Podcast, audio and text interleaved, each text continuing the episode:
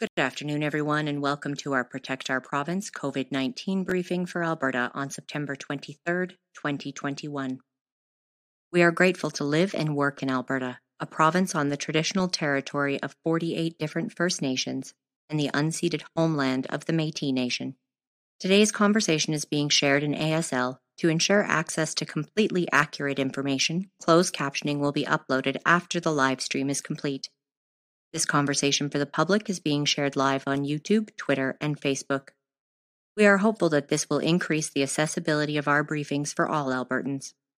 The Protect Our Province COVID 19 briefing is a regular panel of doctors and experts. We will endeavour to bring timely, accurate updates on the COVID 19 crisis in Alberta and take questions from the media. The views of our panelists are their own and do not represent any institutions they may be affiliated with. We have collectively gathered here as concerned Albertans attempting to ensure that everyone in the province has access to as much information concerning COVID 19 as possible. Today, we are going to look at masks and airborne transmission in Alberta. We will begin today with some presentations and discussion on how masking reduces transmission of COVID 19, types of masks, and revisit our conversation on airborne transmission. We have learned a lot about COVID 19 in the last 19 months, and it is critical that Albertans receive accurate science based information on how to limit their risk. After which, we will take questions from the media and public and try to help Albertans deepen their understanding of how they can keep themselves, their communities, their families safe. Thank you very much for joining us again today. Dr. Vipond will start things off with a brief COVID 19 update for Alberta. Thanks, everybody. And uh, you can just throw the slides up here. We're going to try and do this really quick because I'm really excited about today's um, presentation. Um, so we're just going to go through the numbers quickly. Uh, cases yesterday, 1720. This is the the second time, uh, second time or third time we've been above 1700 in the um, the fourth wave here, the Delta wave. It's a 6.2% increase over last uh, Wednesday's numbers. Um, the seven day average now is 1,600 a day, and that's incredibly flat. You can go to the next slide, please. Um, you can see that there. And the positivity continues to bend downwards at 4.2%. Um, I'm trying to do two things at once. Yeah, yeah. So we're on that slide, and that's compared to last week's 10.72%. Next slide, please. So hospitalizations continue to be incredibly worrying. Uh, just going over the last three days, uh, the, uh, numbers have been uh, 33 up 33 to 800 on Monday, up 31 to 831, and then up a paltry one to 832 today. Um, uh, I would not put any faith in the fact that 832 is accurate, and we'll be I'll be updating that daily as we um, the new numbers come out. Um, next slide, please. You can see um, Next slide, please. Oh, go backwards. Did I'm missing a slide? Okay. Um, sorry, I'm missing a slide. That's fine. So just going to the ICU, uh, we're down uh, four today to 226. But it's always important to remember that uh, that's a gross, uh, a net number. The gross is we've had, I, I, believe, 27 new into the ICU, and so that means 31 either discharged or dead. Um, and uh, Dr. Yiu mentioned earlier today that the the average they're averaging 23 new admissions to the hospital. So even though the number the the line looks pretty flat over the last week and a bit, that's only because of the number of people that are dying being discharged from the ICU. Next slide, please. I just wanted to point out that hospitalizations we um, we have uh, two new kids entering into the hospital today, one at age one to four and one at age 10 to 19. Next slide, please. Oh, here's the missing slides, just looking at how much bigger this hospitalization and ICU wave is compared to the other ones. Next slide, please. And there's the ICU numbers. You can see how flat that is, but that's a, a, bit of an um, illusion because of the amount of people that are being pushed out of the ICU at this point. Next slide, please. These are the deaths. I think there's 12 listed here. Um, I believe uh, I heard 17 by Dr. Hinshaw. So, um, but these are the 12 that we know the identifiers on. I just want to um, point out that there's a, a, female from the ages 30 to 39 who died in, in, Edmonton. So we're still seeing young deaths, and that's very scary. Next slide, please. and the kids, the kids, um, look at how fast the 5 to 11 age group has gone up since September 1st. And you can just see that inflection on the curve, how it just starts to race up about five or 10 days after uh, schools opened. Um, I, I, keep hearing Dr. Hinshaw saying schools don't drive transmission. It's uh, community communities that drive school transmission.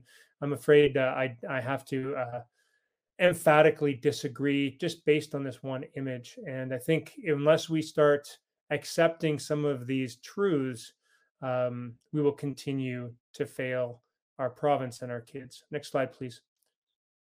Um, this is a brand new graph that Robson Fletcher's been putting out. This is looking at the cases per health zone based on uh, per capita numbers. So you can actually see the difference between how much worse it is in the rural areas than the urban areas. That blue and yellow line, that's that's the urban areas, and literally um, twice as bad in rural areas in this province. And I think we need to accept that this is a problem and manage this. Um, it's really, um, yeah, the the urban areas because they're so much bigger. It, it, looks like the curve is getting much better, but in the rural areas, it really is not. Next slide, please. Oh, that's it. Um, yeah, uh, I just wanted to, to say how excited I am for this presentation today. I've been working with Connor Rudzicki and um, Jennifer McDonald, Dr. McDonald, for for a long time with Masks4Canada. They really are incredibly smart people. And Dr. Smith, uh, I'm just meeting for the first time today. I'm really excited to hear their presentation, and I'm so glad we get to have them uh, provide this information to Albertans. Back to you, Michelle. Thank you very much, Dr. Vipond. Um, with the ongoing Delta tsunami and the continued polarization of masks and aerosol transmission in Alberta, Protect Our Province has assembled a team of Canadian based experts to talk with Albertans on why deepening our understanding on how transmission happens and the actual differences between various types of masks is crucial to maintaining our individual safety, the safety of our children, healthcare workers, and society as a whole. Before we begin with the presentations, I would like to introduce the scientific experts some of whom Dr. Vipond just mentioned, that are joining us today. Our first panel men- member um, is a member of the Protect Our Pro- Province Coalition, and I suspect a familiar face to many of you watching. I'm pleased to welcome back Connor Rudzicki, PhD candidate and Killam scholar focused on aerosol science and technology. He has been a clear, accessible voice throughout this pandemic to help our society understand the nature of airborne transmission and why it is crucial we enact policies and practices that keep us breathing COVID free air. Our three additional experts are joining us for the first time. These leaders in their fields have been tirelessly advocating to ensure that the life saving acceptance, understanding, and adopting of practical science based measures can limit the severity of spread, the duration of our current crisis, and facilitate the safest possible interactions to keep human beings alive. I am so pleased to welcome Dr. Kevin Hedges, a certified industrial and occupational hygienist from Toronto, a member of the National Aerosol Coalition, former president and current board member of the Workplace Health Without Borders International.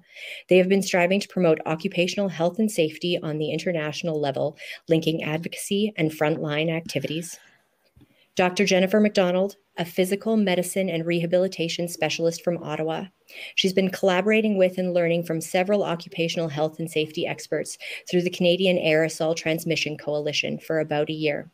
They've been advocating for improved recognition of aerosol and airborne transmission and better emphasis on the appropriate airborne mitigation measures, measures including better masks, um, which she is going to spend a while walking us through what types are available and what that means. I am very interested in this segment.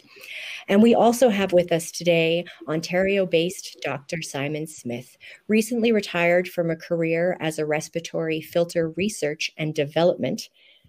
That's quite a little mouthful. And he serves on various advisory groups and on committees for the development of respirator performance and the use in, of standards in Canada and internationally. I don't think we could have asked for a more intelligent, focused, knowledgeable group to be joining us here for Protect Our Province, Alberta today. I am so thrilled to have you all. Connor is going to start us off with a presentation, and then we are going to move through all of the wonderful folks we have with us today. Thank you, Connor.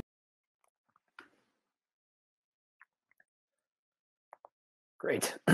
Uh, so thank you, obviously, for the introduction and, and to the rest of the group, uh, including all the people in the background that you know really helping keep this uh, grassroots effort to bring important information to Albertans going. Um, so for those who are watching in our first week of these briefings, I, I presented some information back then on airborne transmission and how it relates to the COVID-19 pandemic. And I tried to identify a few of the sort of best practices that people can use to help mitigate transmission in different places the basic idea uh, boils down to us evolving our understanding of how this disease transmits from person to person. Last year, we were quite worried about uh, you know surfaces and disinfecting everything that we were in touching. Uh, but now we know that we need to be more concerned with the air that we're breathing. So, as such, we'll be talking today again a lot about aerosols. And just as a quick reminder, um, you know, a useful mental model uh, to think about how aerosols behave is actually cigarette smoke. So, what I'd like to do today is dive into a bit more of the science behind why we're very confident that we need to take airborne transmission more seriously. I'm very glad to have the other panelists here as well, uh, and they've got some fantastic information to provide uh, from a few perspectives that have been underrepresented during this pandemic. So, my aim in the next few minutes is to really set the stage for them um, by showing that we really do have a huge amount of evidence that airborne transmission is important with this disease and that we should be reevaluating certain aspects of what we're doing. Next slide. So one area that has led to an immense amount of confusion has been over the role of droplets versus aerosols in the transmission of SARS-CoV-2. Early on in the pandemic, it became it became very clear that experts from different backgrounds were describing these things in completely different and inconsistent ways. So let's first clarify what we mean when we talk about droplets. Droplets are basically big, heavy blobs of liquid that fall very quickly to the ground. So when somebody coughs or sneezes, they produce some of these big droplets and they can expel them with considerable speed. Droplets themselves are quite big, uh, with diameters greater than something about 100 micrometers. And this is similar to the width of about a human hair and is actually visible to the naked eye. So as such, they're relatively easy to, to detect without specialized equipment. Now, being so big, they have a lot of mass and gravity pulls them down out of the air very quickly. So these droplets tend to travel ballistically. They kind of move like spitballs or like cannonballs. Now, if you're facing somebody who is coughing or sneezing and they're within a few meters or so, some of these droplets might manage to land directly onto mucous membranes like the eyes or the inside of your mouth if you're yawning or talking or something like that. But the droplets are actually so large that they can't really be inhaled into our respiratory tracts. They, they aren't nimble enough to actually navigate the bends of our nostrils or the back of our mouth. And so they don't make it into our airways. So when we're talking about droplets, we don't have to worry about inhaling them. So how do you prevent your exposure to droplets? Well, this is where the idea of droplet precautions actually come into play. Uh, the essential idea is to place a barrier between your mucous membranes and the person who may be coughing or sneezing directly towards you. Um, by doing this, you're preventing those droplets and any virus they might contain from actually reaching vulnerable tissues on your body. Now, droplets do not move around corners and they fall to the ground very quickly. So, putting distance between you and the person who is coughing or sneezing is really going to help reduce the odds that a droplet is going to move on that perfect trajectory that would end up with it landing in your eyes or in your mouth. Next slide, please. So, what about aerosols? Um, well, aerosols are smaller bits of matter that tend to float around in the air for more than a few seconds. They're carried around by air currents and they respond very quickly to changes in the wind or flow of air around them. And because they're smaller and much more nimble than droplets are, we can actually inhale them into our respiratory tracts. And depending on their size, these aerosols can penetrate deep into our lungs, where they may actually end up landing on the inner surfaces of our airways and inside of our alveoli. And as a rule of thumb, we usually think of aerosols as having diameters smaller than something at about 100 micrometers, since particles smaller than this size can remain suspended for a few minutes to, to hours. And I do want to clarify that there, there isn't really an exact delineation between droplets and aerosols, but this 100 micrometer size range is a reasonable approximation where the ballistic behavior that we tend to attribute to large droplets starts to transition into this more floaty behavior of aerosols. So those things that will tend to stick around in the air for a little bit of time. Next slide. So now that we've better described what aerosols are, we have to determine if they're actually important for the transmission of disease. One of the first questions we have to ask is Do people actually generate these aerosols? And the resounding answer is yes. And in fact, we produce a lot of them. Uh, but these aerosols are so small that they're almost impossible to detect um, or to measure accurately without the use of specialized equipment. So this isn't really a case of holding a plastic bag in the air and thinking that you'll be able to get an accurate measurement or capture aerosols that you're concerned with. You need to know how to measure these aerosols if you actually want to measure them. So fortunately, we've had a lot of really great studies come out in the last year that have utilized appropriate instrumentation to look at how much aerosol people are producing during different sorts of activities.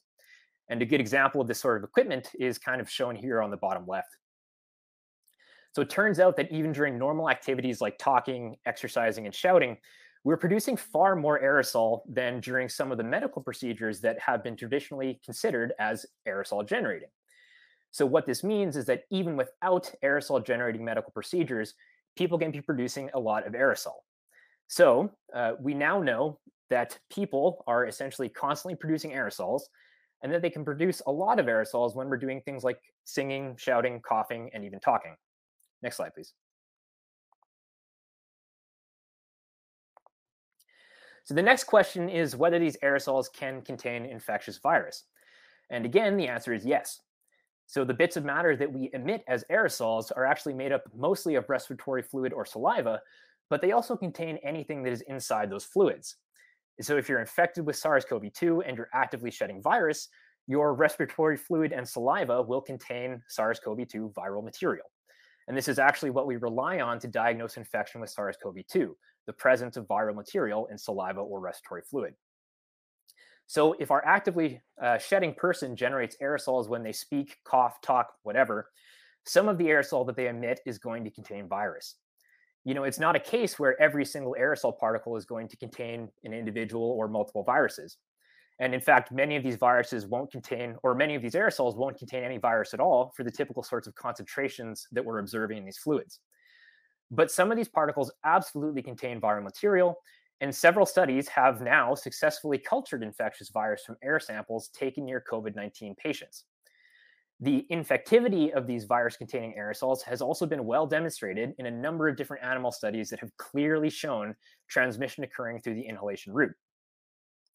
And I want to be clear that um, you know the evidence that we've gained since the start of this pandemic in support of inhalation as an important route of transmission is is frankly overwhelming. Uh, we have more evidence for inhalation playing an extremely important role in the transmission of COVID 19 than we do with essentially any other disease. And this includes classic examples of airborne diseases like measles and tuberculosis. Now, various researchers have done an absolutely incredible job amassing this evidence and in fleshing out this framework of disease transmission. And what I think this knowledge is pointing us towards is that aerosols are playing an important role, not only for COVID 19, but for respiratory diseases and transmission in general. Next slide, please. And just to reiterate the point that there's a lot of evidence in support of this, this is just a partial sample of a number of the various papers that have demonstrated uh, some of the critical elements that are pointing towards inhalation exposure being very important you know, inhalation exposure um, is something that's occurring both at short range and at long range. It's something that is explaining the preponderance of pre-symptomatic and asymptomatic transmission. It's something that's also explaining, you know, the presence of viral material on various no-touch surfaces that has been observed time and time again in different patient rooms. So this is a consistent framework that is absolutely based on the evidence, and we need to adapt our policy to consider it more directly. Next slide. Now we can start to describe some of the things that influence transmission through inhalation. So first of all, it's important to recognize that aerosols spread from the source, and they're most concentrated near the spot of emission. So this means that inhalation is important both in close proximity to others, so within about that two meter distance that we've seen used so often, and across longer distances, particularly when ventilation is suboptimal. And on that note, you know, determining if ventilation is suboptimal is something that needs to be performed by qualified professionals who understand what to look for. In Alberta, this would be licensed engineers uh, registered with APEGA that follow the up to date guidelines from ASHRAE and that recognize the importance of airborne transmission. Now, the actual risk of you becoming infected from inhaling viruses relates to the amount of aerosol that you're exposed to. Factors that uh, affect this include distance to the emitter, includes the time that is spent sharing that same air with them, the number and type of mitigating layers that are in place, the amount of virus that is actually being emitted by the person who's infected or the people who are infected, and various environmental conditions. So needless to say, this is this is a complex problem, and there's a lot of statistical elements here. Um, but despite that complexity, we know that to reduce the risk of infection, we need to reduce our exposure to infectious aerosol. Next slide.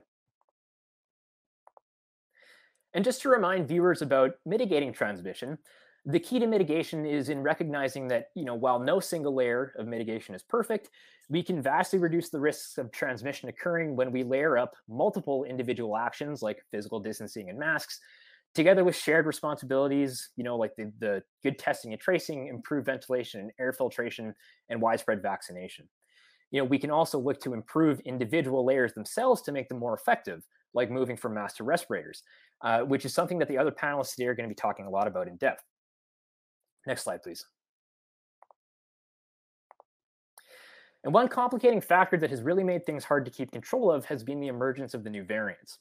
Uh, we've seen that some of these variants are actually much better at spreading from person to person. And a recent study concluded this, that this is partly because SARS CoV 2 is evolving toward more efficient aerosol generation. So this implies that you know, we want if we want to keep a handle on transmission until we're absolutely sure that we have sufficient vaccine coverage, we need to be using layered controls and tight-fitting masks and respirators to reduce inhalation transmission.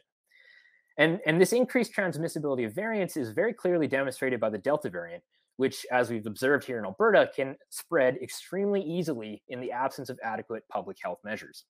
And uh, next slide. And uh, finally, I just want to highlight how there is a disparity in approaches to, to the default precautions that are used with healthcare workers and COVID 19 patients, depending on the jurisdiction you're located in. So in Alberta, here, the default precautions are actually contact and droplet. Um, where you know N95s are, are only to use uh, during uh, if, if these healthcare workers are performing a specific list of aerosol generating medical procedures or uh, if deemed necessary following a point of care risk assessment. This is actually in quite stark contrast to, for example, the CDC, which recommends respirator use during any interaction, any interaction with suspected or confirmed COVID 19 patients. And I think we really need to question why we aren't using this sort of precautionary approach here in Canada. And as has been discussed by some of the very excellent uh, infectious disease practitioners in the United States, we should consider the universal use of respirators in acute care settings when we have community transmission as high as it is, you know, currently in Alberta. So I'll end it there and thank you for your attention. And I hope this serves as a good bit of introduction for the remaining discussions from the rest of the panel today. Thank you very much, Connor. I am now going to bring Dr. Hedges into the conversation to expand on some of the things you talked about. Thank you so much for joining us. Thanks very much for the warm introduction, Michelle. and great to meet you, Connor, um, finally. And, and Joe, thanks for, for inviting me to talk as well with the group. so I'm, I'm an occupational hygienist. I've got 30 years experience. I'm also uh, certified. Um, I need to build up maintenance points. So I generally deal with um, workplace exposures.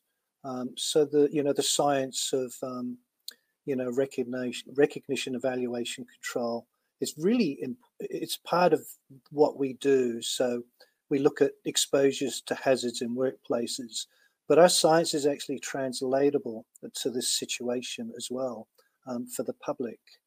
Um, so the first slide, please. Uh, I'm former president of Workplace Health Without Borders and also current board member. Um, we have a big international group of occupational health scientists. Um, and we're also, um, we work closely with the World Health Network. Uh, we're a partner with them as well and they've got this great infographic. And the, good thing about the World Health Network is they're independent from any political body or government. So this is a completely science-based organization, and they really promote the um, elimination strategy rather than mitigation strategy. So if you think about countries like New Zealand, they, they follow the elimination strategy. Um, so I've just provided a recent report here that talks about um, countries do much better when they follow the elimination strategy. Their economy even is much better as well. So, um, and there's some links to some resources there. Next slide, please. So an occupational hygienist, as I said, we um, we, we sort of deal with um, a number of different hazards, including um, chemical, biological, and physical. And you know, when it comes to biological, uh, w- this this is part of our science. So there is actually um, uh, international standard um, ISO 7708. Um, it's actually an air quality standard for particle size def- uh, definitions for health related sampling. And it talks about um, inhalable particulate being less than, uh, you know, 100 microns. So we've known for a long time how to control exposure to these kind of particulates. And, um, you know, SARS-CoV-2 is, is no different. Um, it, it's, it's, it's in an aerosol form. Um, so we also really push for respirators rather than masks. So respirators are personal protective equipment. Uh, they're not just a barrier that goes in the face, they protect the wearer. But a lot of the recent research has shown that not only will they protect the wearer really well um, with a good face fit, um, they're also great um, as source control. So, you know, the source control is almost equivalent to um, to them being used as personal protective equipment. Um, and there's a standard that uh, Dr. Smith will talk about CSA 94.4 that talks about proper training and, and fit testing and, and the importance of all the different elements in the program. Um, next slide, please.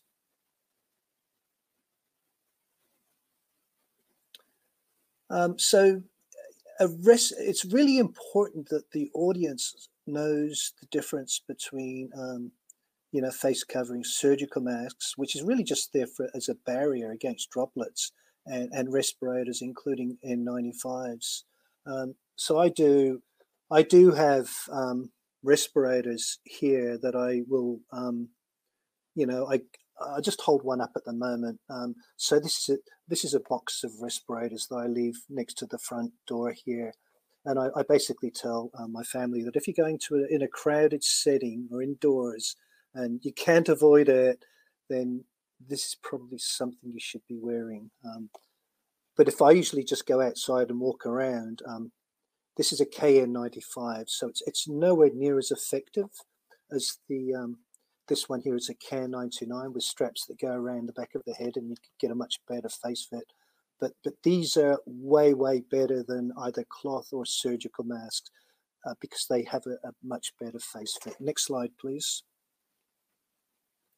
And just to um, you know reiterate what I was talking about, um, surgical face masks are not personal protective equipment. They're not designed for that, whereas um, N95 respirators are.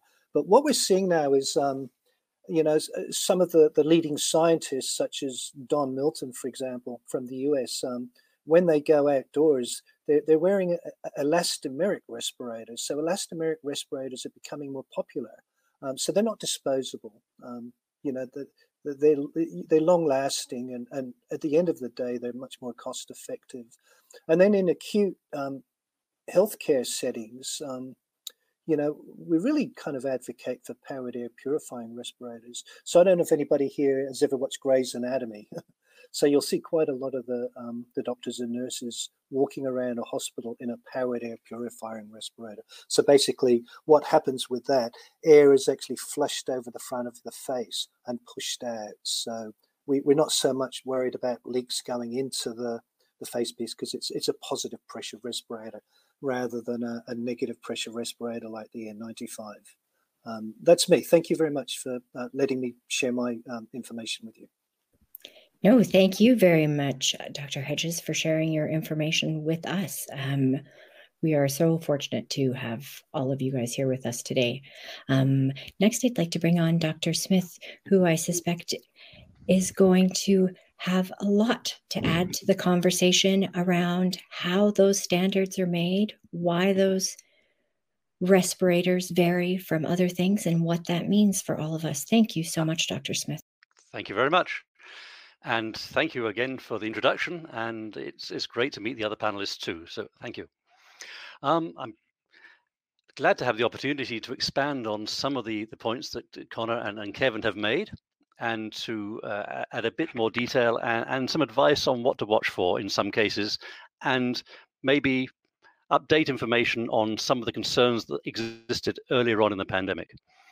Um, first of all, with respect to respirators, uh, Kevin has kindly made the distinction. We, ha- we have uh, differences between face coverings, surgical masks, and respirators.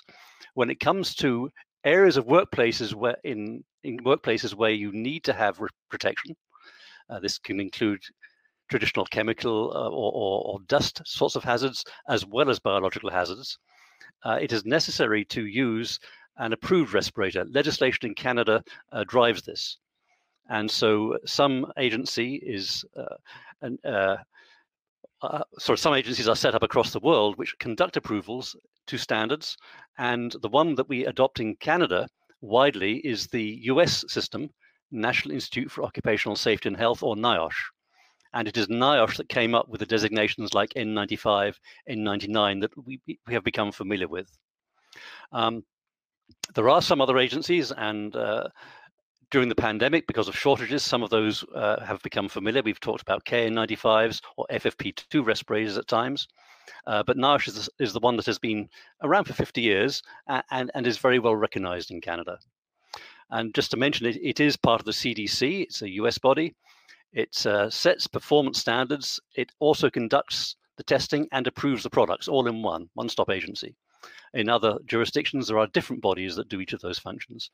It's also a, a very uh, a comprehensive research institute and, and, conducts research into the use of respirators and other personal protective equipment in workplaces to continually advance safety in workplaces.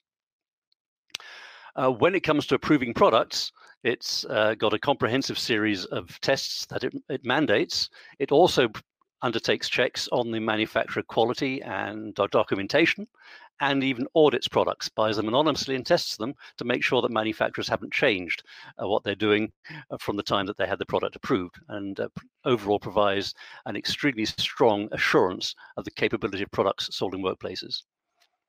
And having been on the, the manufacturing side uh, before that and the design side, you you become intimately uh, involved with the, the, vagaries of the NIOSH standard and it, it's uh, it's all of its requirements. And so I can say comprehensively, it, it is a very strong standard. What is used to indicate approval, um, in fact, is, is requirements for for uh, same slide, please. Yeah, thanks. Uh, is requirements for uh, marking and uh, set information provided with products, one key thing to look for on a NIOSH approved product is the TC number. You see there TC number 84A and so on. That indicates that it has met requirements to NIOSH uh, to the particular standard, in this case, a, a filtering uh, face piece requirement. Uh, N95 is used, and there are various N, R, and P, and with a number designations indicating the efficiency of the respirator at the most uh, penetrating particle size, and also the type of aerosol it's approved for. N is non-oil, which covers a wide range of different classes, but there are certain specialized ones for oil-based respirators. Um, and so uh, we have uh, historically, for the last 50 years, depended on our standards, and uh, that has, uh, again, proven extremely reliable. Uh, so that is what to look out for when uh, sourcing a respirator for use in a workplace. Just need to mention that uh, with the pandemic, we had uh, great, great demand, of course, for approvals. And uh, to speed the process, uh, last year, Health Canada created a new specification uh, for temporary use to, to allow new manufacturers in Canada to have products approved for healthcare workplaces. So you may see some other designations, uh, such as 95 PFE, that are used again, another caution with respect to respirators is that you need to look out for misleading or counterfeit claims. Um, sometimes manufacturers use N95 in the name of the product or, or in, in some of the, the information that's provided with it, but the product may not actually meet requirements. Uh, it may meet the efficiency, but not the fit, for instance, and so not give you the protection that you expect from that product. Um, one aspect of this is that ear loop type products, which as Kevin mentioned, do not fit as well as the ones with the headbands around the, the head, um, are never NIOSH approved. And uh, actually, NIOSH runs a counterfeit information site uh, that explains all of this and has lists of identified counterfeit products. And again, that's part of their audit system. So uh, probably ne next slide, if that's okay. Thanks. Okay, I wanted to talk a bit about respirator supply because that was cited as an issue and it even was brought up as a you know, one rationale why uh, healthcare facilities couldn't use better respiratory protection because there wasn't a supply. And it's true that at the start of the pandemic, um, there were issues. We had uh, only one indigenous manufacturer in Canada of respirator filters, and they didn't make the common filtering facepiece type. Uh, so everything that was used was imported. And uh, again, with NIOSH being the accepted approval in authorities across Canada, um, there was a, a, shortage. And so, one uh, measure taken, first of all, was to accept respirators with approvals from other authorities uh, than NIOSH. And that has some pluses and minuses. There are generally equivalencies, they're not exactly the same uh, across these different standards, but there is general capability. But there are some problems where certain standards did not require the same uh, protocols for establishment of good fit. And in, in some cases, for instance, the Chinese standard, the GB 2626 that gave us the KN95, even products that met that standard uh, may not fit well to the uh, faces in North America because the, the head shape between Asian and Caucasian bodies is different. And so they may well fit their own uh, populations, but they may not fit ours. So that's, um, again, something uh, that was, it took time to realize these issues. Uh, very quickly, with the pandemic, of course, new manufacturing operations started up, uh, new importers started up to try and bring in the supply. And one other step that was taken was that Health Canada uh, gave out an order allowing the use of, we might say, quote, industrial respirators in healthcare. This was interesting to those of us that have been in the business because, in terms of the design standards, the performance requirements, and even the selection and use standards, there is no difference between, quote, an industrial respirator and those that have been used in healthcare.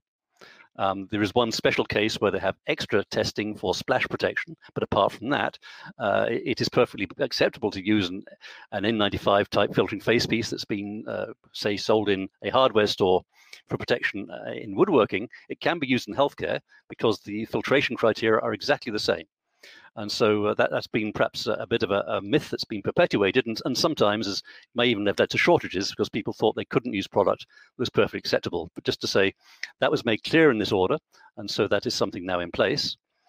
And later last year, Health Canada actually created its own specification so that they could approve respirators on a temporary basis uh, for use in healthcare in parallel with the NIOSH standard. So they went through a series of tests Health Canada organized uh, through different laboratories, and that demonstrated their capability, which broadly matched what NIOSH required.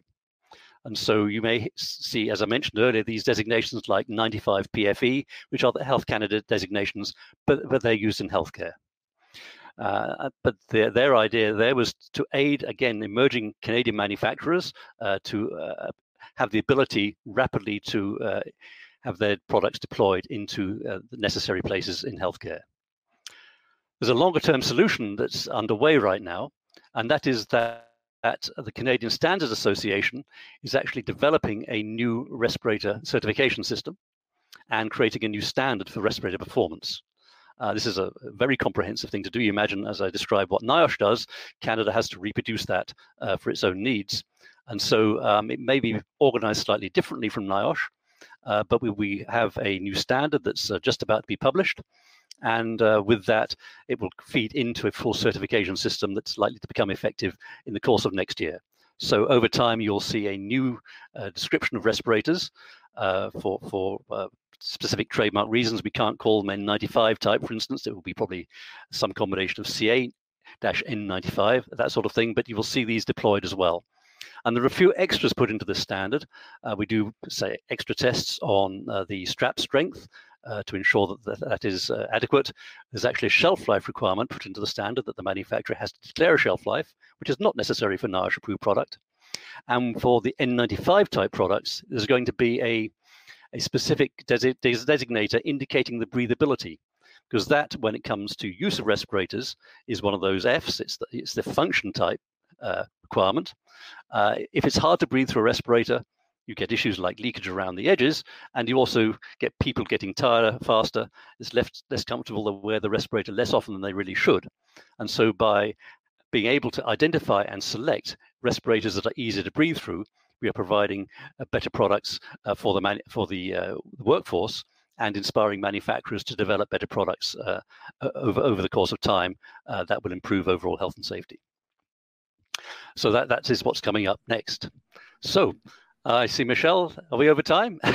no, we're good. Oh, no. You sounded like you were wrapping up. No, I have uh, oh, more slides. Brilliant, brilliant. Uh, yeah, a couple more slides. Uh, next one was uh, not that one. No, it's still the same presentation. Uh, slide number We will three. get it back up. Thanks. Sorry, I was wrapping up one slide, but I hadn't. if we're okay for time, I'll, I'll talk about selection and then a bit about the relative effectiveness of different kinds of face covering. You can continue, and we will make sure that that slide appears for you momentarily, okay. Dr. Smith. No problem. Okay, I have I have it in front of me anyway, so I can I can speak to it. Um, should I talk to the slide or just talk talk in general? um, both, Dr. Smith, both. Okay. We'll pop the slide up next to you in a second. We're just grabbing it off of the slide deck. So you okay, start then. talking and we'll pull yes. it up. Righto. Um, again, something to emphasize. Uh, there's been you know, obviously a, a, lot of information spreading uh, about uh, respirators uh, and, and uh, respiratory protection overall. One thing to say that for uh, providing respirators, particularly in workplaces, um, it is not acceptable just to hand out the nearest thing that, that uh, comes to hand and say, there's your respirator, go to it. Um, where a respirator is needed, and this is confirmed by uh, determination of a, a, a hazard uh, assessment and uh, evaluation of the work environment, uh, where that is necessary, uh, and it is, it is, it is legally necessary where, where there are obviously hazards that the workforce enc- encounters, a respiratory protection program is required, and this includes many aspects. You need to have medical evaluation of the potential respirator wearers to make sure that wearing a respirator is not going to have any adverse health effects on them. There is a hazard analysis and risk assessment that goes into determining uh, where and, uh, and how much uh, the hazard is and uh, what uh, then uh, is needed in terms of the work practices to allow safe work in that area. this involves training, it involves selection of the appropriate kind of respirator, and when that has been done, then fit testing to make sure that the respirator is well suited to the wearer, that it fits them, there is no gross leakage uh, that is going to compromise the um, effectiveness of the respirator. Having a highly filtering respirator is fine, but if it doesn't fit the face well, if there's big gaps, uh, eh, you, you then get uh, obviously bypassing of the uh, uh, the effectiveness effective area of the respirator, and, and it's next to useless. It's actually worse because people may think they're protected when they're not and there are requirements for the uh, appropriate use, change out schedules if necessary, maintenance of respirators, particularly these powered air systems that involve rechargeable batteries, and uh, monitoring the uh, long term health uh, of the workforce and the uh, obviously record keeping as part of that. Uh, this is this is say very compre- comprehensive. It, it is mandated in legislation across Canada, and one solution uh, that uh, uh employers have at hand is the Canadian standard, the one Kevin mentioned, uh, Z94.4, uh, which provides comprehensive guidance in how to set up and maintain respirator programs and in appropriate selection, use, and maintenance of respirators. So it's a, it's a very effective standard. Um, I mentioned one thing in this standard, which is that uh, since 2011 uh, that has provided guidance on selection of respirators for biological aerosols. Now, this is uh, key to protection during a pandemic like COVID. It was actually developed after the SARS uh, incidents and following the SARS Commission reports, and it builds on the principles in that of, of uh, precautionary principle and of providing proper respiratory protection, not a, uh, requiring use of, say, surgical masks that don't provide protection. And we're uh, going to get into that right now, Dr. Smith, because okay. our lovely Dr. McDonald is going to come on okay. and show us a massive gamut of okay. all of the various masks, respirators. I have learned so many things already today um, that we can use at home.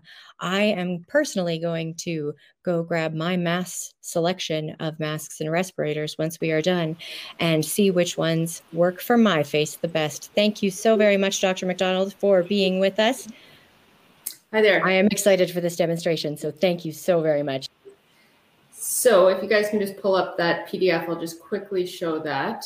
Sorry, guys, we have so much to talk about with masks. It, uh, it's there is certainly a lot to talk about, but we don't want to um, go on for too long for you guys. So I'll try and do this pretty quickly. But I do think it's helpful to see some of the practical sides of it, and certainly uh, at the end, Simon and Kevin, if I say anything incorrect, you know, I'm I'm really not an expert. Before the pandemic, I didn't know anything about masks, and uh, people like Simon and Kevin taught me so much about this topic. So um, I'm hoping to tra- help translate that to uh, to you guys today.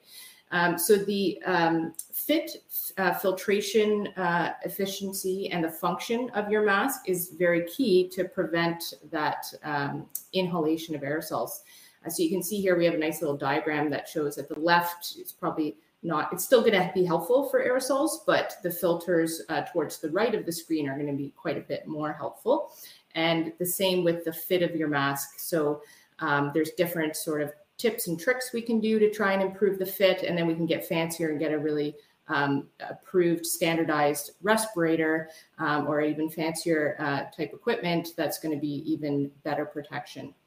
And we already talked about function, where we want the mask that you choose to be breathable and comfortable, and of course also affordable. It would be great if we had a more uh, universal access to these fancier respirators within Canada, and I hope that um, that may still be an option, even if they're more affordable. Um, but uh, uh, more universal access would be really nice. So I'm just going to start by showing you guys a surgical mask. Um, here is a ASTM level three surgical mask. This is by Canadian company, VitaCore. And um, so what that means is it's an excellent fluid barrier. Um, and it's actually decent at filtering uh, aerosols. Um, however, you can see it's not the best fit. So there's some gaps on the sides here. There's gaps underneath. There's even some gaps around the nose, even though I'm pressing it down because it's not that tight either. So if I blow out, I can feel all my breath coming at the side. So it's probably leaking 20 to 50% of the air is not even going through the mask, even though the material is excellent, it's going around. Um, so how do I improve that? One option is to just use a simple um, ear saver. And what I would do there is pull it back. I'm not going to put it on here, but I would hook that on. So now I'm making my uh, mask basically a headband type mask. It's going to take less pressure on your ears and it's also going to uh, tighten it up against your face to get rid of some of this gaps.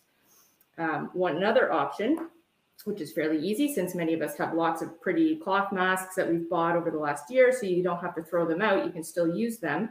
So you put a fancier mask underneath, one that has more proven filtration efficiency, and then you can take a cloth mask over top. So what that does is it tightens up the sides here so that there's not as much gapping. When I breathe out now, I don't feel quite as much air. And I can adjust this as well um, to fit it better. And then the other thing is um, I would choose not this one um, because this one's too thick. So I have way too many layers on here. It's feeling hot. It's kind of hard to breathe. So if you are going to do that, um, I would recommend a thinner cloth mask and one that does fit tight to your face because it's almost you're using the cloth mask like a brace. And finally, I'm going to show you what a mask brace looks like here. So um, this one is a fit, uh, fix the mask mask brace, um, uh, which can be purchased. You can also make these. They have designs online for making them. Um, and you can also um, uh, uh, uh, wait for some newer ones that are coming out. There's a Canadian made model that's sort of like a plastic shell that fits over the mask and under it, which looks really cool. So keep your eyes out for that. So the idea here, and you should do this in front of the mirror, and uh, I'm just going to put this on my nose here. Okay, bear with me. This isn't something that you know you would want to do. Sorry, there we go. Um, it's not something that you would want to be wearing if you had to take it on and off multiple times in the day because it is a bit finicky. Try not to make it look too silly here. Okay, and I'm going to put that on like that. So you can see here the uh, nose piece is fitting along the bridge of my nose. It's going on the sides, it's going under my chin, and there's nothing leaking out the sides here. So now when I breathe in and out, all the air is coming through the mask I don't feel anything leak. I could even do an actual seal check. So what I do is cup my hands over my mouth like this, inhale in and, and exhale.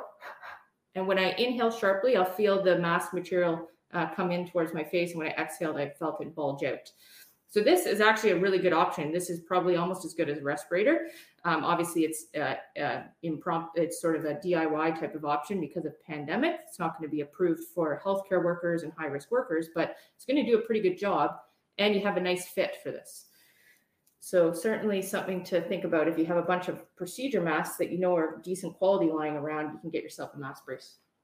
Uh, next, I'm going to just quickly show you guys that uh, Kevin mentioned it previously, a KN95 uh, style. So this is an ear loop uh, model. It's bifold. So what you have to do when you open these bifold ones up is actually press down the metal thing first at the top, the ear, uh, the uh, nose piece. If you don't do that, it makes a fold and you'll have a leak spot there. Then I'm going to cup it on my face. Okay. And I'm going to press that down on the sides. And you can see this mask was designed to fit around my face. So there's no big gaps um, or leak points there. The problem is it's not quite as tight because of the ear loop design as uh, Simon was explaining. So uh, because of that, if I really blow out, I can feel a bit of air coming out the sides here. So how could I improve that even further? If I was just going, you know, to a well ventilated grocery store and maintaining my distance, this is probably good enough. It's easy to put on and off. Uh, but if I really want to, um, you know, increase my safety, I could even add a um, ear saver to the back. And now I'm really tightening it up. So now um, if I blow out, I really don't feel anything leaking out. So that is certainly an option to improve the fit of that mask. Um, this is, I won't put this one on, but that's a true uh, N95 approved uh, mask. So the reason the reason this one's approved uh, NIOSH N95. Well, sorry, it's not NIOSH approved because it's a new uh, Canadian model. Uh, but the, uh, the oh, not done yet, Ellie. Sorry, that's my daughter there. Um, so the reason this one is uh, better for healthcare is because it has the headband versus the um, ear loop design here. Um, and finally, I should have kept Ellie in here to show her the children's mask, which I almost got to, but she probably wouldn't cooperate. So here's a, this one folds open like three, like this. Okay. And this is the one I wear at work. Um, I've been wearing it for almost a year now, very comfortable. You kind of push in the sides a little bit um, and it cups on your face. Put the top uh, strap up here, bottom strap down here. I'm to pull it down and up press that down here. And now I'm going to try a seal check. So I'm going to put my, cut my hands over, inhale sharply. I feel the mask coming in. I'm going to exhale. I feel it bulge out. I don't feel anything leaking around my eyes or around my the cheeks. So this fits really well. And I've passed a fit test on this mask with a, a PortaCount test, so of 200, which is the perfect you can get on that. So I do know that it does fit well for me. Um, and I should mention this is C, a, a CAN99. That means it has very, even better than 95% uh, uh, particle filtration efficiency. Here is a kid's mask. Um, this one is the uh, Canada Strong one. They're quite cute. Um, I know a, a, bunch of kids who are wearing these now to school, and actually, uh, everyone that I've heard from has said that their kids find them more comfortable than their old uh, cloth masks. Um, these are ear loop models, so obviously they're not going to be a perfect um, seal to the face, uh, but they do a pretty good job. Um, and obviously the material is excellent. Um, and then just finally, I want to show you guys a reusable um, model. So this is an Envo mask. Um, so you could sort of think of it like a, a, a type of elastomeric. it's actually fairly affordable if you're going to use it every day. and this one, it comes with a head strap as well, but this one has ear loops, which you can actually just hook them over your head because that's obviously a better fit. Just give me a second. So I'm adjusting this here. So because it's silicone, um, it's very comfortable and it fits most face shapes. So let's do a seal check. It's sucking in towards my face, bulging out, and there's no leakage here. It does have a valve, um, and people are very worried about the valves, but there's always there's often a little bit of leakage, and there's a lot of leakage with a surgical mask. So there's actually less leakage with this um, for source. This is better source control than a surgical mask. Um, but you could also tape the valve um, so that the air just filters out through this material, and it would still it would work even better for source control. So my only thing about this is it does look kind of silly. So we're not used to seeing people walking around like this. So it doesn't meet the fourth F, which is fashion. But otherwise, it's an excellent option. It's very comfortable and it uh, is a, very good mask. So I think that's it. I'm going to take this off and stop looking silly. I love it so very, very much, Dr. McDonald, and especially with that fourth F of fashion. I'm going to pop back up your fit slide again mm-hmm. before we say goodbye to this portion of the presentation because we had some requests on the YouTube to have a look at it again. But of all of the masks you talked about, you'd mentioned that the Tiny Humans ones had come from Canada mm-hmm. Strong. We've been getting a lot of questions in on both Twitter and in the YouTube stream around where to shop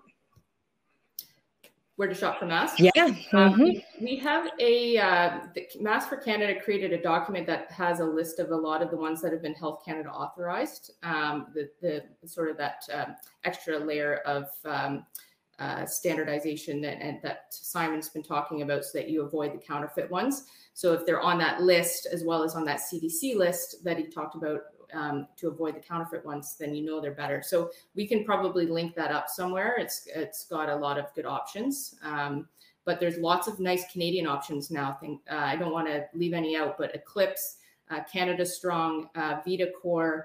Um, I think there's a, a, Canada Masq with a Q. Um, so there's a, a bunch of uh, companies that have really stepped up.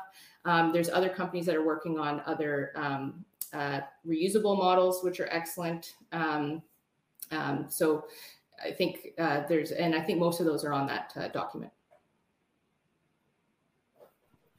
I just want to quickly pop this back up again for everybody watching at home.